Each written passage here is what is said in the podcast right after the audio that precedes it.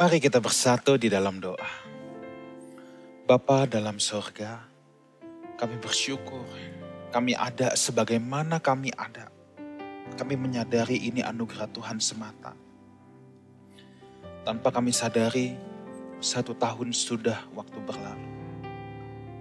Dan kami masih begitu nyata melihat penyertaan Tuhan atas komunitas ini, atas komunitas Lifehouse. Itu sebabnya Bapa, kami terus lapar dan haus, terus menantikan apa yang menjadi didikan, arahan, nasihat daripada Bapa sendiri. Roh Kudus, Engkau Guru kami yang agung, teruslah menuntun di tengah-tengah kami. Kami tidak dapat jalan sendiri tanpa rohmu. Terima kasih Bapa. Dalam nama Tuhan Yesus kami berdoa. Amin. Shalom Bapak Ibu Saudara sekalian. Pertama-tama saya hendak mengucapkan happy first anniversary untuk Lifehouse Community. Saudaraku tidak terasa satu tahun sudah kita melalui semua ini. Kita memang baru kebaktian tatap muka tiga kali tanggal 1, tanggal 8, tanggal 15 Maret tahun 2020. Dan tanpa terasa sekarang sudah minggu pertama lagi bulan Maret. Memang saudara, saya pun kangen untuk bisa segera tatap muka. Tetapi situasi belum mengizinkan untuk kita bisa bertatap muka kebaktian offline secara normal. Itulah sebabnya kita masih berjumpa dulu di udara lewat online. Tetapi satu hal yang saya melihat bahwa Tuhan begitu nyata menyertai komunitas ini, mengirim utusan-utusannya untuk ikut memperlengkapi saudara semua. Saya bukan orang yang maha bisa. Saya pun hanya bagian kecil dari tubuh Kristus. Itulah sebabnya saya juga meminta sahabat-sahabat hamba Tuhan lain juga untuk memperlengkapi kita. Sesuai dengan visi, beban yang Tuhan taruh di komunitas ini. Sebabnya saya mendorong saudara untuk juga terus mengikuti ibadah tengah minggu live cell yang ada setiap hari Selasa malam jam 8 dan juga live talk hari Kamis jam 7 malam. Di sana ada banyak tamu, hamba-hamba Tuhan yang memperlengkapi kita semua. Dan Sabtu pagi saya juga mau ingatkan, yuk kita luangkan waktu 30 menit saudara untuk pertumbuhan iman kita. Di sana ada Bible study, ada life study. Di mana saudara hanya luangkan 30 menit bebas jam berapa saja saudara mau. Dari jam 5.30 jam 6 pagi video itu sudah available kalau yang nyaman untuk saudara, jam 10 pagi, jam 9 pagi, it's okay. Yang penting saudara mau meluangkan waktu. 30 menit di pagi hari saudaraku. Saudara, Tuhan memberikan sebuah visi kepada kita sejak awal mulai. Yaitu mempersiapkan umat Tuhan untuk menjadi anggota keluarga kerajaan Allah yang bertumbuh di dalam kebenaran. Itulah sebabnya kita juga berfokus kepada keluarga. Sebab keluarga adalah komunitas pertama yang Tuhan dirikan di bumi ini. Saya rasa saya sudah sering mengucapkan ini. Komunitas pertama yang Tuhan dirikan. Sebelum negara ada, bahkan sebelum gereja ada, keluarga ada. Itulah sebabnya kekristenan yang benar harus harus bisa membangun keluarga. Jangan sampai termasuk saya sebagai senior pastor, jangan sampai saya membangun pelayanan tapi saya gagal membangun keluarga sebab banyak yang seperti itu. Jago di pelayanan, berantakan di keluarga. Jago membangun perusahaan, berantakan di keluarga. Tapi kita mau membangun dari esensi dari komunitas pertama yang Tuhan tetapkan di bumi ini.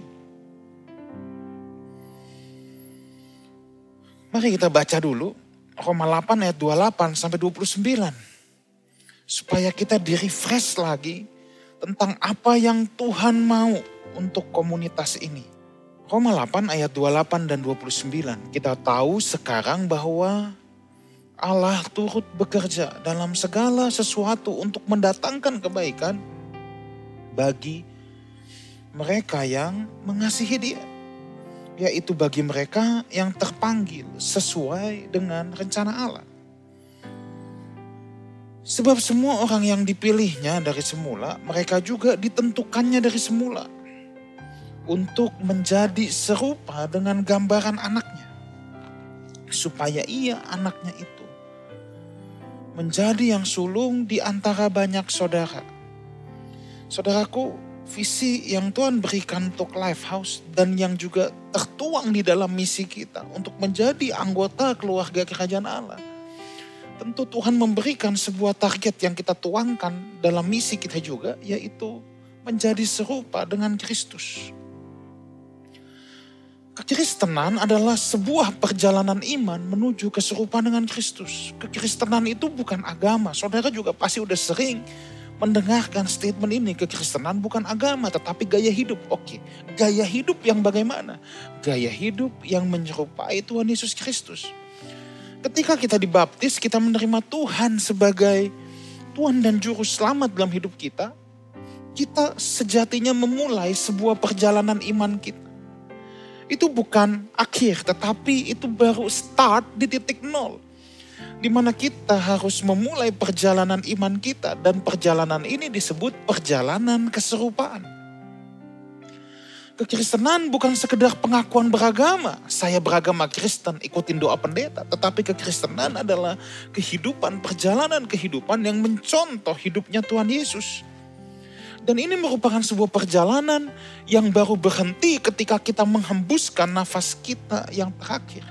Jadi di sini yang kita baca di ayat ke-29.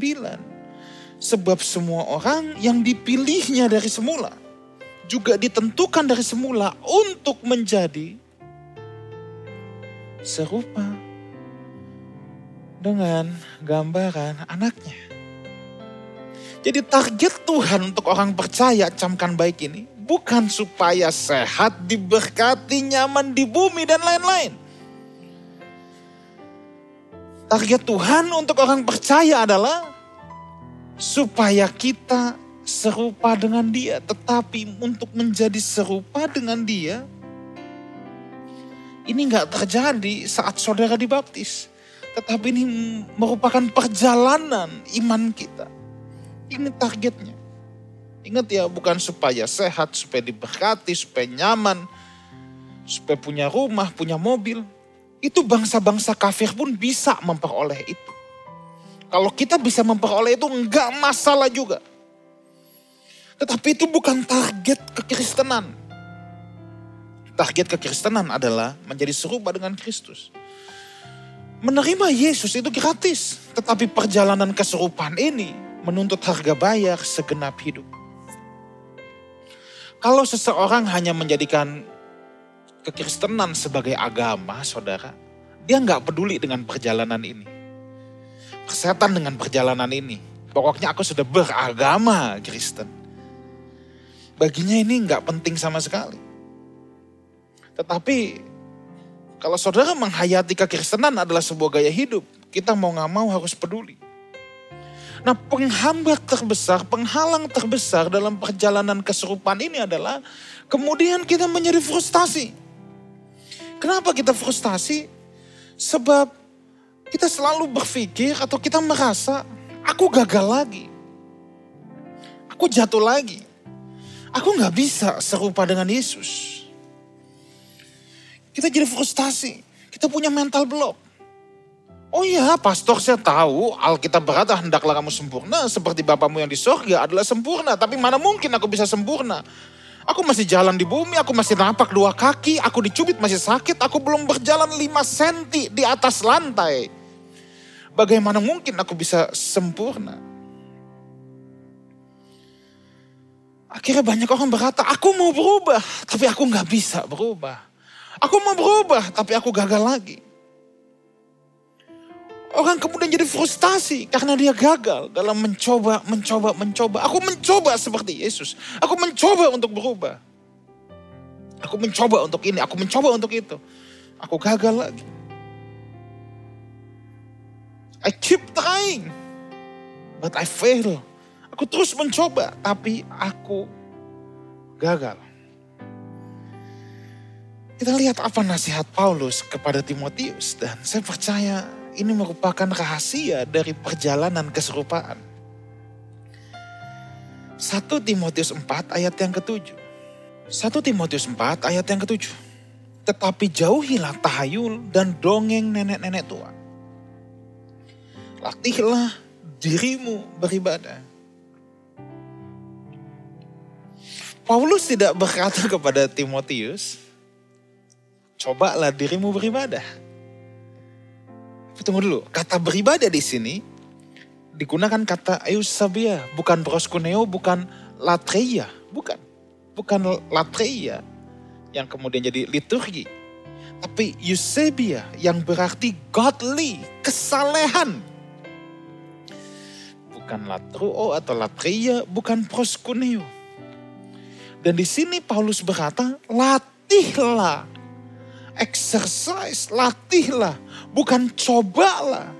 Coba kita ganti kata beribadah jadi kesalehan, keserupaan. Karena Eusebia, godly. Paulus bilang latihlah dirimu menjadi saleh. Bukan cobalah dirimu menjadi saleh. Dengar ini, rahasianya ada di sini. Kita harus berpindah dari mencoba menjadi berlatih. From trying to training. Mungkin saudara bilang, pastor jangan main kata-kata deh, kita capek. No, ini bukan permainan kata-kata. This is about mindset. Itulah sebabnya pembaharuan pertama juga adalah pembaharuan budi. Roma 12 ayat yang kedua, berubahlah oleh pembaharuan budimu. Mindset dulu yang harus diganti. Gagal merubah mindset, pasti gagal menghidupi. Gagal merubah mindset, pasti gagal menghidupi. Orang jadi frustasi, frustasi karena dia hanya keep trying. Tapi kita harus berpindah dari trying to training. Dari sekedar mencoba menjadi berlatih. Apa bedanya? Yang pertama, trying atau mencoba tidak punya goal. Hanya mencoba. Tapi training pasti memiliki goal. Orang yang hanya mencoba itu biasanya nggak punya tujuan. Namanya juga hanya mencoba. Iseng-iseng berhadiah. Berhasil syukur, nggak berhasil ya sudah. Tetapi kalau training tidak bisa tanpa tujuan, tidak bisa tanpa disiplin. Orang kalau hanya mencoba tanpa tujuan, tanpa goal, tanpa disiplin. Tetapi kalau training harus ada disi, harus ada disiplin. Itulah sebabnya beberapa kali Paulus juga menggunakan pengandaian seorang atlet, saudara.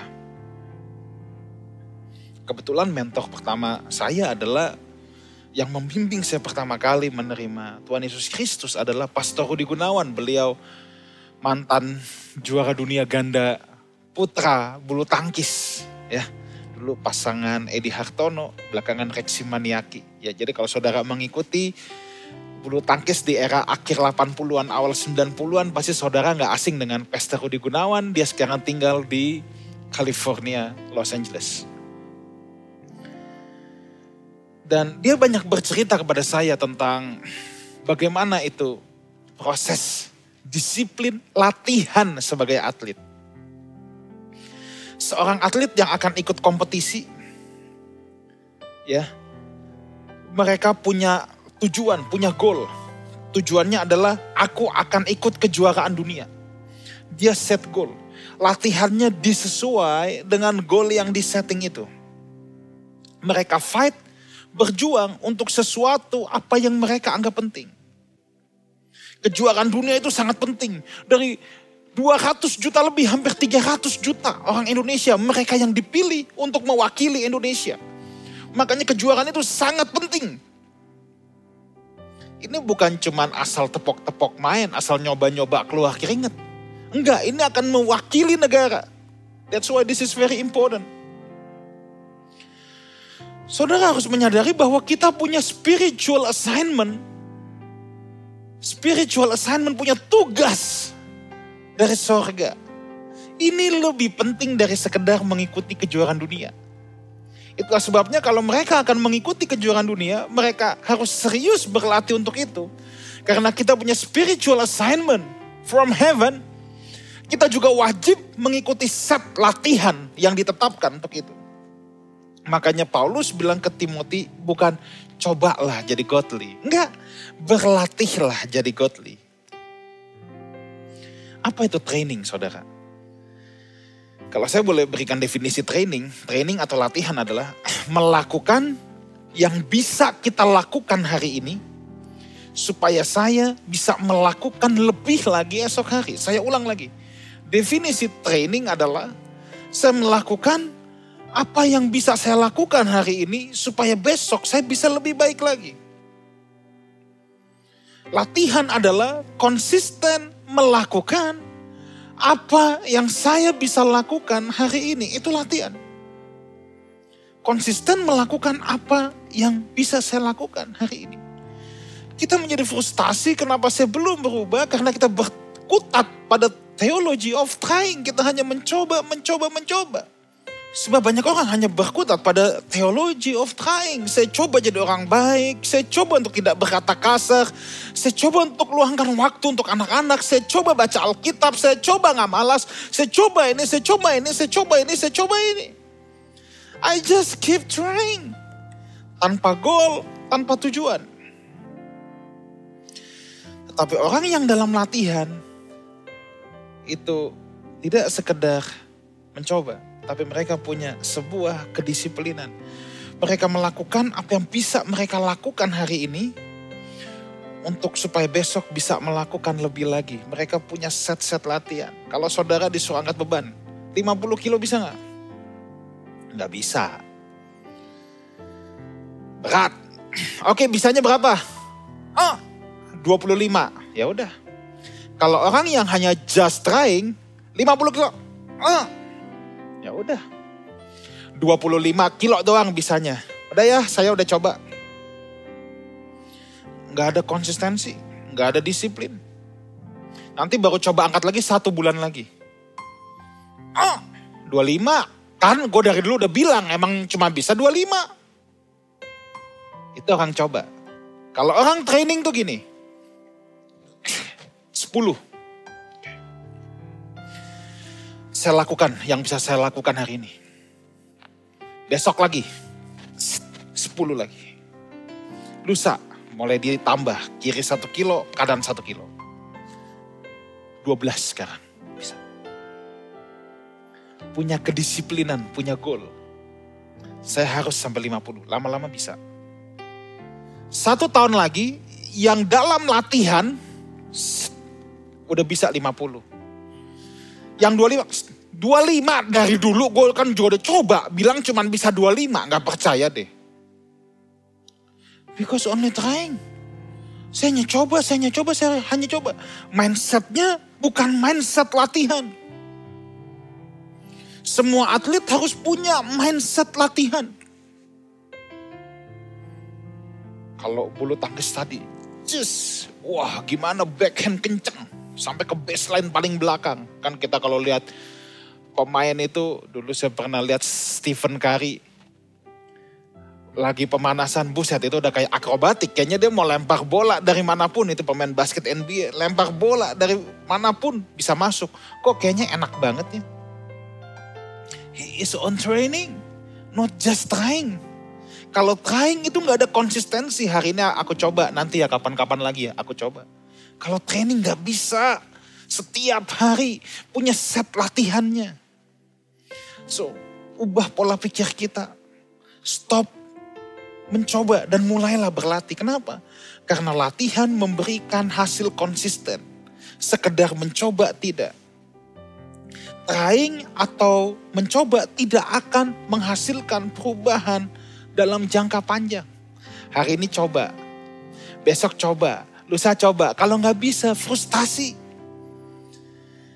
Tetapi training memiliki perbedaan tajam dan perspektif. Dan itu yang akan menghasilkan perubahan jangka panjang. So yang pertama,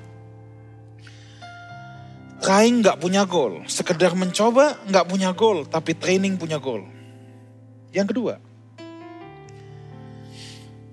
trying adalah percobaan dengan minimal komitmen. Setengah hati. trying. It just try. It just a wish. Moga-moga bisa. Tidak ada real komitmen dalam percobaan. Kalau pemain sepak bola tarkam antar kampung itu hanya mencoba. Tapi kalau pelatnas nggak bisa hanya mencoba. Dia dalam latihan. Kalau hanya mencoba boleh ya boleh tidak setengah hati. Tapi kalau training harus segenap hati dan komitmen tinggi.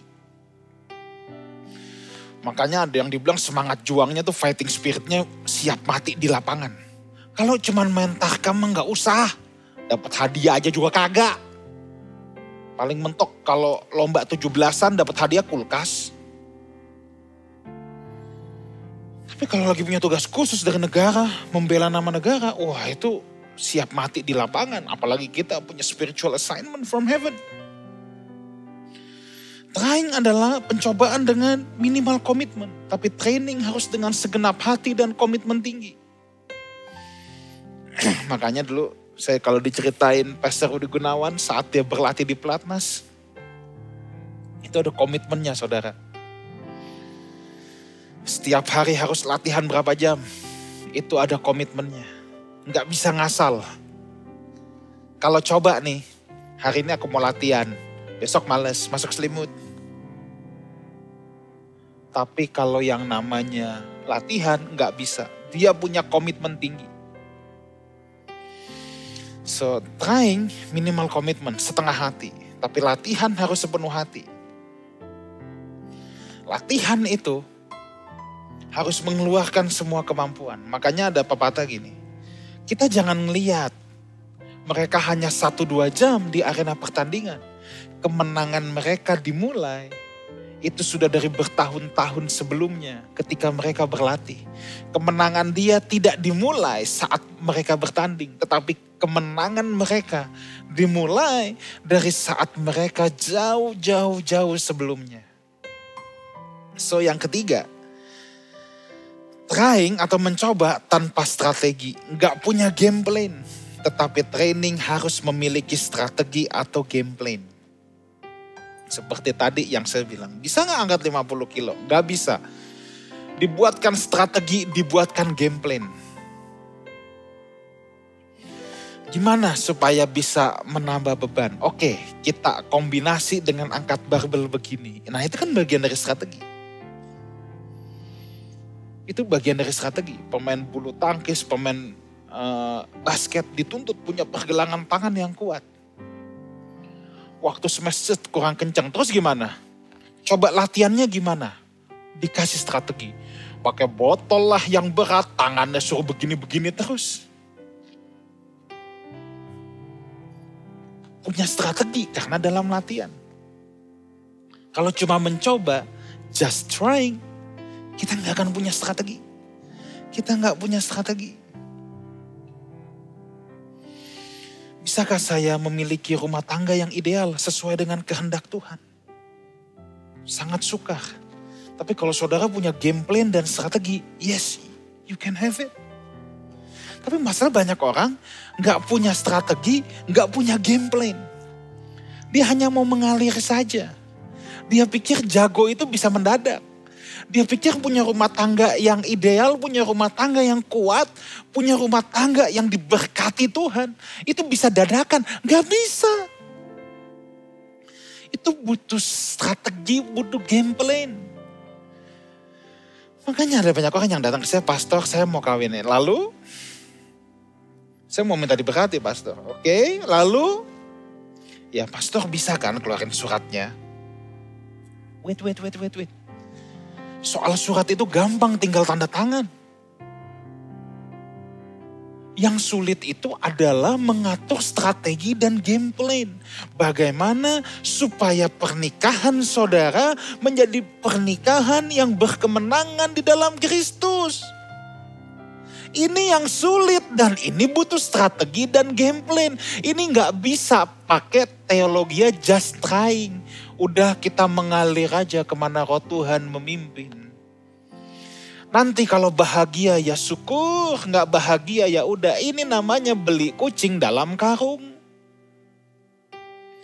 Dan nggak bisa, ini harus diusahakan, harus di planning, harus punya game plan-nya. Makanya ada premarital counseling.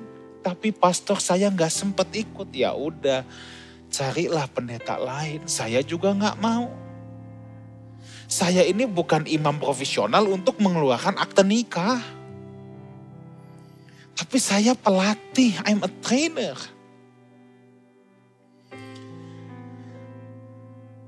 Ya kalau saya udah terlanjur menikah gimana pastor?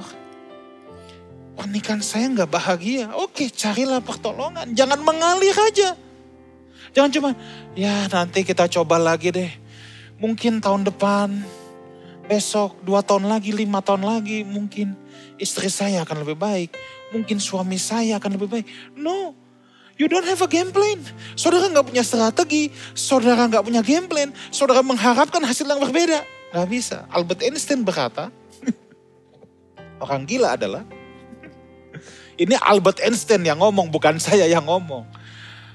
Orang gila adalah orang yang melakukan hal yang sama berulang-ulang mengharapkan hasil yang berbeda-beda. Itu gila. Kata Albert Einstein. You just keep trying, you just keep trying. Saudara hanya mencoba, mencoba, mencoba. Gak punya strategi, gak punya game plan. Dan saudara pikir keluarga saudara bisa bahagia dengan sendirinya. Saudara pikir anak-anak saudara bisa akrab, bisa hangat dengan saudara dengan sendirinya. It's impossible. That's why you need help. Belum terlambat. Kalau saudara berkata sama saya, Pastor, saya mau udah gak bisa berubah. Sudah ketuaan. Ya saya mengerti, semakin tua tekukan semakin keras. Tapi kalau kita masih diberikan nafas oleh Tuhan, berarti kita masih punya kesempatan untuk berubah. Dan jangan menyerah untuk hal ini. Itu namanya kita masih bisa berubah. Kita masih bisa berubah. Miliki strategi yang udah terlanjur menikah, asking for help. Jangan malu bertanya Jangan malu minta tolong, jangan gengsi minta tolong dan sambil berkata, hopefully moga-moga nanti everything gonna be alright. No. Carilah pertolongan. Punyai strategi gimana keluargaku yang tidak harmonis supaya jadi harmonis. Punya strategi itu. Cari pertolongan bila dibutuhkan. Pergi ke konselor Kristen yang mumpuni Saudara bisa hubungi saya, saya bukan ahli sekali dalam bidang counseling. Kalau saya rasa, aduh ini berat, saya akan refer saudara juga. Ibarat dokter, saya refer ke dokter spesialis. Dan saya nggak perlu malu menyatakan bahwa, wah saya harus merefer. I'm not Superman, saya punya keahlian yang hamba Tuhan lain tidak miliki. Dan hamba Tuhan lain juga punya keahlian yang saya tidak miliki. Dan saya harus saling menundukkan diri, saling merendahkan hati. Untuk bisa bekerja sama dalam tubuh Kristus ini. Yang keempat, trying is a hopeful experiment. Mencoba adalah hopeful experiment, moga-moga. Tetapi training adalah devoted commitment driven by deeper why, komitmen penuh pengabdian yang didorong pengertian mengapa. Training itu didorong komitmen deeper why yang menyatakan siapa kita. Kalau orang hanya coba-coba, dia nggak tahu dirinya siapa, dia nggak jelas identitasnya. Ya udah asal coba aja, makanya moga-moga bisa. Tapi kalau berlatih, dia tahu identitasnya orang yang dikumpulkan di pelatnas, bersiap menghadapi kejuaraan dunia, dia tahu siapa dirinya. Aku atlet nasional, itu identitasnya. Driven by deeper why. Aku ada di sini, aku harus berlatih karena aku atlet nasional. Dia tahu identitas siapa dirinya yang sebenarnya. Driven by deeper why. Aku ada di sini karena aku harus membela kehormatan bangsa. Aku ada dalam set latihan ini karena aku ada spiritual assignment from heaven. Itulah yang mendrive mereka saudara. Kalau enggak mau ngapain capek-capek. Itulah sebabnya Alkitab berkata dalam eh, Yohanes 1 ayat yang ke-12. Barang siapa yang percaya, ia diberikan hak. Hak untuk menjadi anak Allah diperwainya dulu saudara harus temukan. Saudara diberikan eksosia, hak untuk menjadi anak Allah. Ini the deeper saudara. Kenapa aku harus latihan keserupaan? Kenapa aku harus mengejar keserupaan? Sebab identitasku adalah anak Allah. Itu sebabnya mindset kita harus berubah. Kita bukan mencoba mendapatkan pernikahan yang baik tetapi kita adalah pasangan ilahi in training, pasangan ilahi dalam pelatihan. Bukan saya hanya sekedar mencoba menjadi orang tua yang baik, moga-moga bisa, tetapi I'm a godly parent in training. Saya orang tua ilahi yang dipercayakan Tuhan membesarkan anak-anak saya dan sedalam pelatihan untuk itu. Itulah sebabnya kita tidak sedang mencoba menjadi sesuatu yang berbeda. Kita sedang dikembalikan ke identitas semula kita sebagai anak Allah. Itulah sebabnya kita dalam latihan untuk menyerupai apa yang Tuhan katakan, yaitu gambaran anaknya. This is the mindset yang saudara harus miliki. Bahwa saudara dalam pelatihan, you are not just trying, tapi saudara dalam pelatihan, miliki strategi, miliki game plan. Aku nggak sabaran, aku senang marah. Solusinya bukan cuman, aku nggak boleh marah lagi. Aku coba ya untuk lebih sabar. It will end up with frustration. Saudara akan jadi frustasi. You will get burn out. Saya coba gagal lagi, marah lagi, lepas kontrol lagi. Tapi yang pertama mindset kita dulu. Saya anak-anak Allah dalam pelatihan. Kemudian miliki strategi, miliki game plan. Saudara tahu, misalnya bagian X, saudara di toel, ini nih saya sedang bicara praktis. Saudara di toel, saudara akan cepat naik darah, tensi 5000 langsung. Orang sekarang bilang tensi goceng Sekarang cara mengatasinya gimana? Taruh di mindset, I'm on training. Next time ada sesuatu yang memancing saya, saya nggak boleh cepat bereaksi. Saya bangun dulu berdiri, tarik nafas yang banyak. Jalan dulu mondar mandir, diam dulu berapa menit. Contoh strategi atlet yang sedang bertanding itu penuh strategi. Makanya kalau dia sudah terbawa emosi, kadang-kala pelatihnya harus tarik dulu ke pinggir lapangan. Diingatkan strateginya, diingatkan identitasnya. Kalau dia mau nurutin daging dia, pas kan sering kali bisa terpancing emosi, mau tonjok lawan. Tapi kalau dia nurutin daging dia, dia akan gagal. Maka dia harus diingatkan, hei, kamu bertanding bukan buat dirimu sendiri kamu bertanding untuk bangsamu. latihan apa yang harus kita jalani? Saya akan tutup dengan ini. 1 Korintus 9 ayat yang ke-24. Tidak tahukah kamu bahwa dalam gelanggang pertandingan semua peserta turut berlari? Tetapi hanya satu orang saja yang mendapat hadiah. Karena itu larilah begitu rupa sehingga kamu memperolehnya kita sedang berlomba bukan untuk mahkota hadiah fana, untuk mahkota yang mulia, mahkota surgawi. Tiap-tiap orang yang turut mengambil bagian, ayat yang ke-25, dalam pertandingan menguasai dirinya dalam segala hal. mereka berbuat demikian untuk memperoleh suatu mahkota yang fana. Tapi kita untuk memperoleh mahkota yang abadi. Ayat 26. Sebab itu aku tidak berlari tanpa tujuan dan aku bukan petinju yang sembarangan saja memukul. Tetapi aku melatih tubuhku dan menguasainya seluruhnya. Supaya sesudah memberitakan Injil kepada orang lain, jangan aku sendiri ditolak. Kerinduan kita tertinggi sebagai orang percaya adalah memiliki keserupaan dengan Kristus.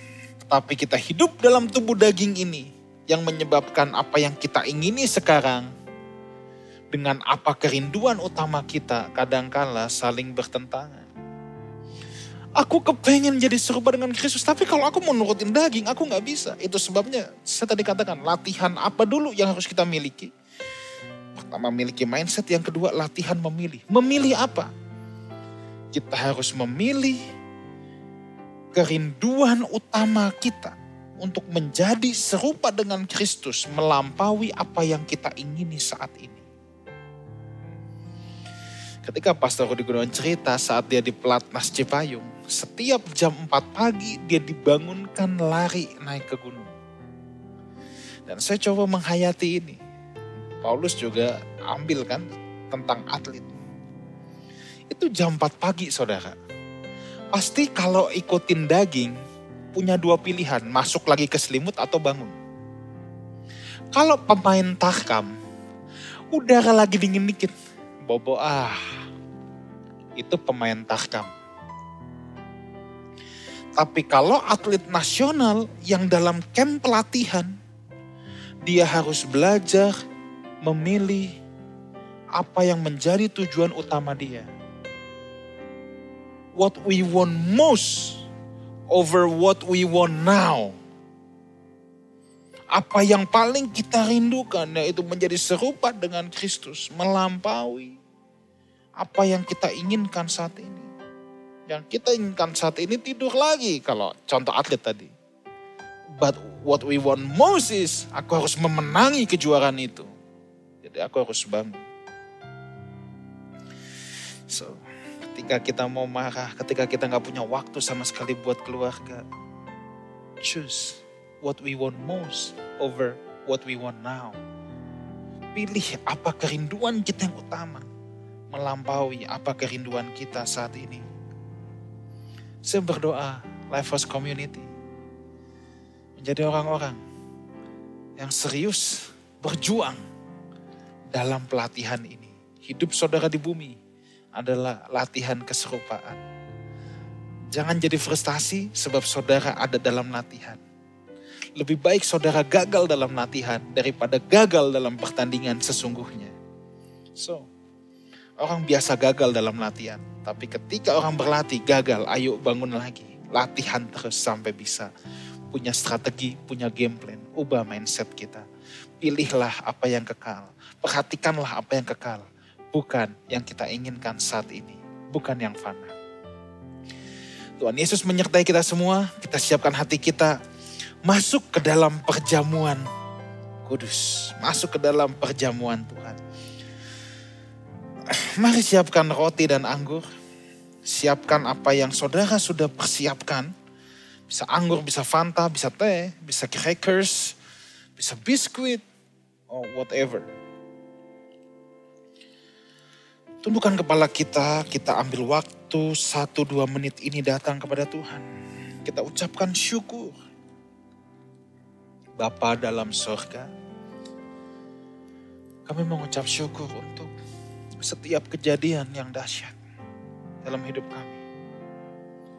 Kami belajar sesuatu pada kesempatan ini. Bahwa kami ada dalam latihan. Latihan keserupaan. Latihan untuk menjadi godly. Untuk menjadi orang salehnya Tuhan. Bapa, sebentar kami akan memasuki perjamuanmu. Kami mau melakukan pemberesan. Kalau ada hal-hal yang tidak layak yang menodai hati Tuhan. Kami mohon ampun. Kami mohon ampun. Satu hal Tuhan. Kami mau pastikan pengorbanan Kristus tidak pernah menjadi sia-sia dalam hidup kami. Pengorbanan Kristus tidak akan pernah menjadi sia-sia. Semua berkat dan kebaikan yang Tuhan berikan pada kami. Kami juga mau bagikan Tuhan untuk orang-orang sekeliling kami. Terima kasih ya Bapak, terima kasih. Saudaraku, angkat roti di tangan kanan saudara. Dan demikianlah firman Tuhan. Sebab apa yang telah kuteruskan kepadamu, telah aku terima dari Tuhan, yaitu bahwa Tuhan Yesus pada malam waktu ia diserahkan, ia mengambil roti dan sesudah itu ia mengucap syukur atasnya. Ia memecah-mecahkannya dan berkata, inilah tubuhku yang diserahkan bagi kamu. Perbuatlah ini menjadi peringatan akan aku. Bukankah roti yang kita pegang ini adalah lambang dari tubuh Kristus? Mari kita makan dengan iman dalam nama Tuhan Yesus.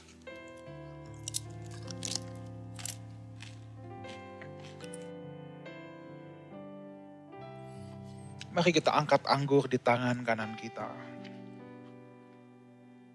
Demikian juga ia mengambil cawan.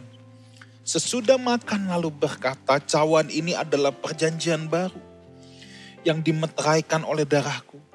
Perbuatlah ini setiap kali kamu meminumnya menjadi peringatan akan aku. Sebab setiap kali kamu makan roti ini dan minum cawan ini, kamu memberitakan kematian Tuhan sampai ia datang. Mari kita minum. Anggur ini yang adalah lambang dari darah Tuhan Yesus Kristus. Dalam nama Tuhan Yesus.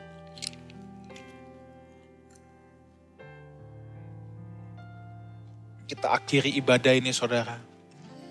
Kita angkat kedua belah tangan kita. Kita, ucapkan syukur. Kami bersyukur Tuhan untuk pengorbananmu di atas kayu salib.